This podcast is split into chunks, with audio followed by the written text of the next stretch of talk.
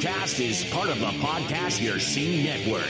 Visit us at www.podcastyourscene.com. Hey, it's Bill, and you're tuned in to Three Questions and a Song. With me tonight is Ray Powers. What's up, Ray? Hey, Bill, how you doing? Thanks for having me on. Doing well. For, for those of you that aren't familiar with the show, it's a very simple premise. It's three questions and a song. Truth and advertising. That's right. I'm terrible at naming things, which we discussed a little off air earlier. um, so what I'm going to do is I'm going to ask Ray two questions, and then we're going to talk about a song, and we'll come back. And the last episode's guest, Shock Frenzy, has a question for Ray, and uh, Ray will ask a question of Cithrus. No, Cithrism. See, I messed it up. Cithrism. And uh, this this is a really quick, fast paced, um, probably shortest interview Ray's going to do in this round. Rapid fire, right. I like it. All right, right, here we go. Having started touring at the age of 15 and being into different aspects of the music industry over your lifetime, what do you believe was your biggest moment? Whew, wow. Well, I've been blessed to have played with a lot of people rock and roll Hall of Famers on bass. I was a bassist and keyboardist way before I decided to uh, have the audacity to jump out in front. Over the years, I played with the Drifters, um, Tavares. Um, there's been a lot of groups. I tour with the Drifters regularly. And one night, 10, about eight years ago, 2012, we're doing a concert in the main showroom in Atlantic City. And I had no idea that Benny King, God rest him, he's gone five years now. I had no idea he was in the crowd. And I certainly had no idea they were going to bring him up to do Stand By Me with the group. And the song starts with bass. So he comes up, he introduces himself, he says hi. And I played the song a million times on stage with these guys. But now I'm playing with Benny King. This is like the number one song of the 60s. and I'm going, please, God, make sure I'm on the right note to start this. And I actually had to put the bass to my ear and I had to go, is this the right note? When nobody was looking with the with the volume down because I was just so like nervous at that point. And then the first couple of notes go by and then it's all it's all good. But that was among a lot of high notes, a lot of high marks. That was probably the coolest. And then five years later, three years later, I sadly attended his wake. But uh, that was a thrill. Um, question two. Uh, you can pick one album that you've already listened to and and erase it from your memories, so that you can have that that first time listen again, and, and that, have that emotion. Which, which album would you want to listen to again for the first time? Wow, I am so addicted to vinyl, and uh, my collection was kind of frightening for a while. I'd have to go to my favorite album of all time. Um, they only come out at night by the Edgar Winter Group. And I heard that for the first time with my uncle, who was pretty hip for being so much older than me. I was 16, blew my mind the first time I heard that cover to cover. And I knew Free Ride, I knew Frankenstein, but all the deep cuts, knowing what I know now about the techniques of music and what I'm really listening to, and getting to, you know, I guess experience that for the first time with him, that would be, you know, with the freaky artwork and you're watching, you're looking at the liner notes as you're listening. Mm-hmm. I would love to experience that all over again. You, you made me think my my first experience with rock was with my uncles as well, who are only a little bit older than me. Um, my uncle Dan is five years older than me. My uncle Bill is nine years older than me. And uh, my first memory of listening to rock was um, "Destroyer" by Kiss, in in their yeah. bedroom in the big jam boxes, uh, like in the '80s, those big cassette players. that was my introduction to Kiss. Of course, I was five or six when that came out, so I remember as it was mint new, and my friends going, "You got to hear this! Oh my god!" and that's it. We were never the same. Um. All right, so you're gonna talk. I'm talk a little bit about the song we're gonna play tonight. Um, it's you and um, you can talk about your the um, album that you have that that you put out. The is it decade of, decade of singles? Is that? Yeah, it's decade of singles, 2011 to 2019. You know, again, self-explanatory. collection of singles plus some goodies, some unreleased B sides, uh, some unreleased stuff completely. And I've got 30 minutes of video to go with it. And of course, the liner notes and everything else that an album should have. That's the worst part to me about Spotify and everything else is you lose the liner notes, you lose everything. You know, you get the song, but the whole experience of doing an album was to have the visuals too. Mhm. So I wanted to put that back in there. As far as the song "It's You," that was my first commercial single, and the first real breakthrough I got with radio, and it went indie number one in a lot of markets. Nashville accepted it, and to this day, it's my favorite song. You hear artists going, "I can't pick one of my babies." That's my favorite by far. Everything about it was perfect. I did the bass track in one take, played just about everything on there, save for the lead guitar and the drums. But tons and tons of vocals, you know, way overproduced it. She was channeling Queen and the Bee Gees and all this cool stuff that I grew up with, Def Leppard. And uh, that to this day is my favorite song to play live, to listen to. I can still listen to it, it still sounds fresh to me. And now having it remastered, it just sounds that much more crisp and that much more current. So that's my favorite. I normally don't do this because I'm always afraid to mess up the lyrics, but I think there's a line in there that says "You're you're the kiss at the end of the movie." Mhm. I, I loved that line when I heard it. That was Thank you. Actually, that song was written seven years earlier for a female. It was supposed to be an up and coming country artist. She was gorgeous, she could really sing, and then one day she just left the business inexplicably. And when they asked me if I had a single, I said, "Well, here's something I was working on. I, I refit it to you know fit my voice. It was more country, and I kind of made it more of a mainstream AOR rock song or adult contemporary, whatever it's been called over the years. But thank you. I wrote the lyrics and music to that, and that came fairly easy. okay. So what we're going to do now, we're going to take a moment and listen to "It's You" by Ray Powers, and we'll be right back for a couple more questions.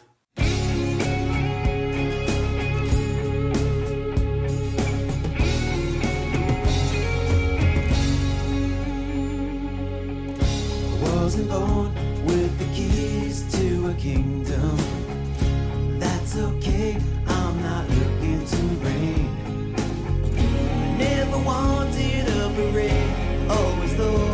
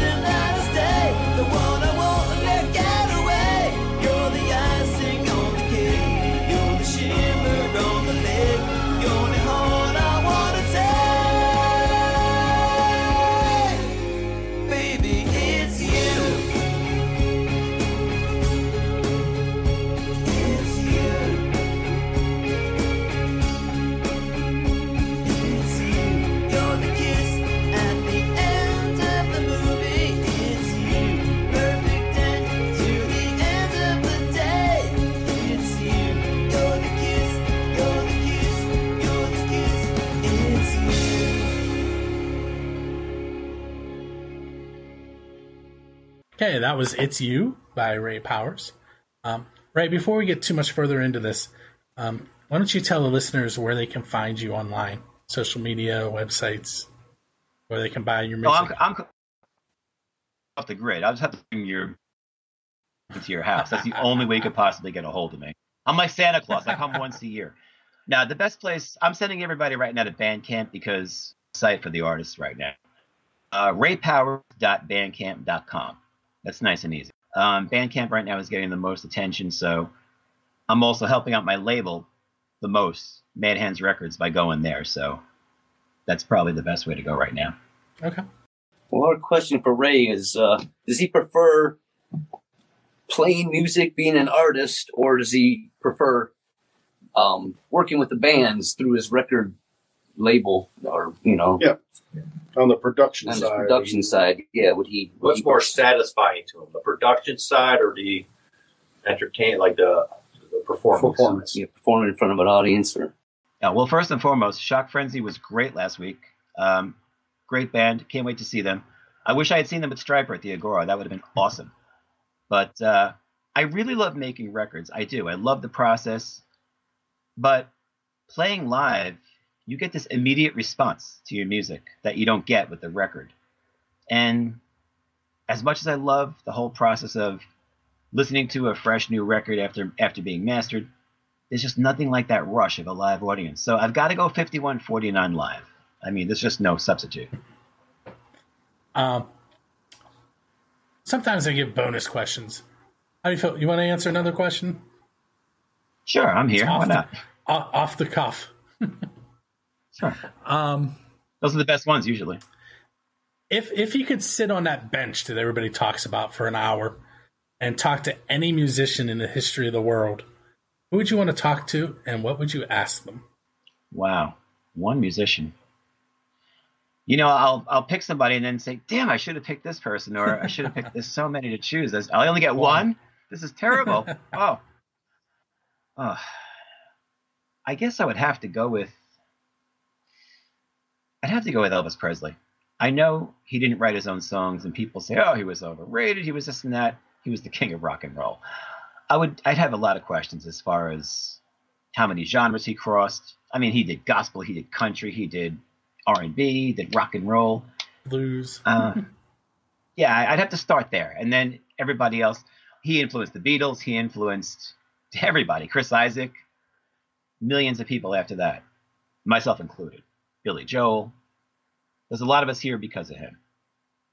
Yeah, I only get one, so he's who I choose. All right, so on the next episode, we're going to talk to Scytherism. That's that's a tough one. I That is. um, you, you prepared a question for them. Do you want to want to ask that for me? Sure. First of all, great group, real heavy grooves. I love them. Now, I now guys, I admit I had to Google this, and I'm sure you get this all the time. But what was the story behind choosing Scytherism as a band name? And I love that there's an actual name for that phenomenon. Yeah. I had no idea until I googled it, and you googled it to find out what it meant. I googled it to, to see Right. how you pronounced it. yeah, I was hoping you knew, or else I was going to be screwed. Well, I did know, and I still messed it up. um, Ray, I want to thank you for coming on. Is there any, anything you want to mention last minute that we didn't didn't cover? Um, just hit you know hit up raypowers.bandcamp.com. You can also hit up madhandsrecords.bandcamp.com. That's my label. They have all the catalogs. So, um, but thanks for having me. Thanks for tuning in, everybody, and uh, support live music when it comes back. Support recorded music. We need you, please. Thank you. Thanks, Ray. And uh, for those of you that are, are tuned in, uh, make sure you check us out on the 1st and 15th of each month for new episodes of Three Questions and a Song. If you look above me in the video, you'll see the Pennsylvania Rock Show because I forgot to change the logo. That's my other my other podcast. that is every Friday at parockshow.com if you want to check that out. Um, same basic idea, a little longer, and uh, mostly rock and metal bands from Pennsylvania.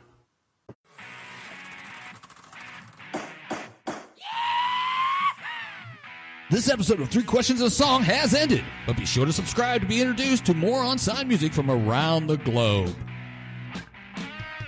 Don't forget to rate and review the show, and we'll see you on the next episode.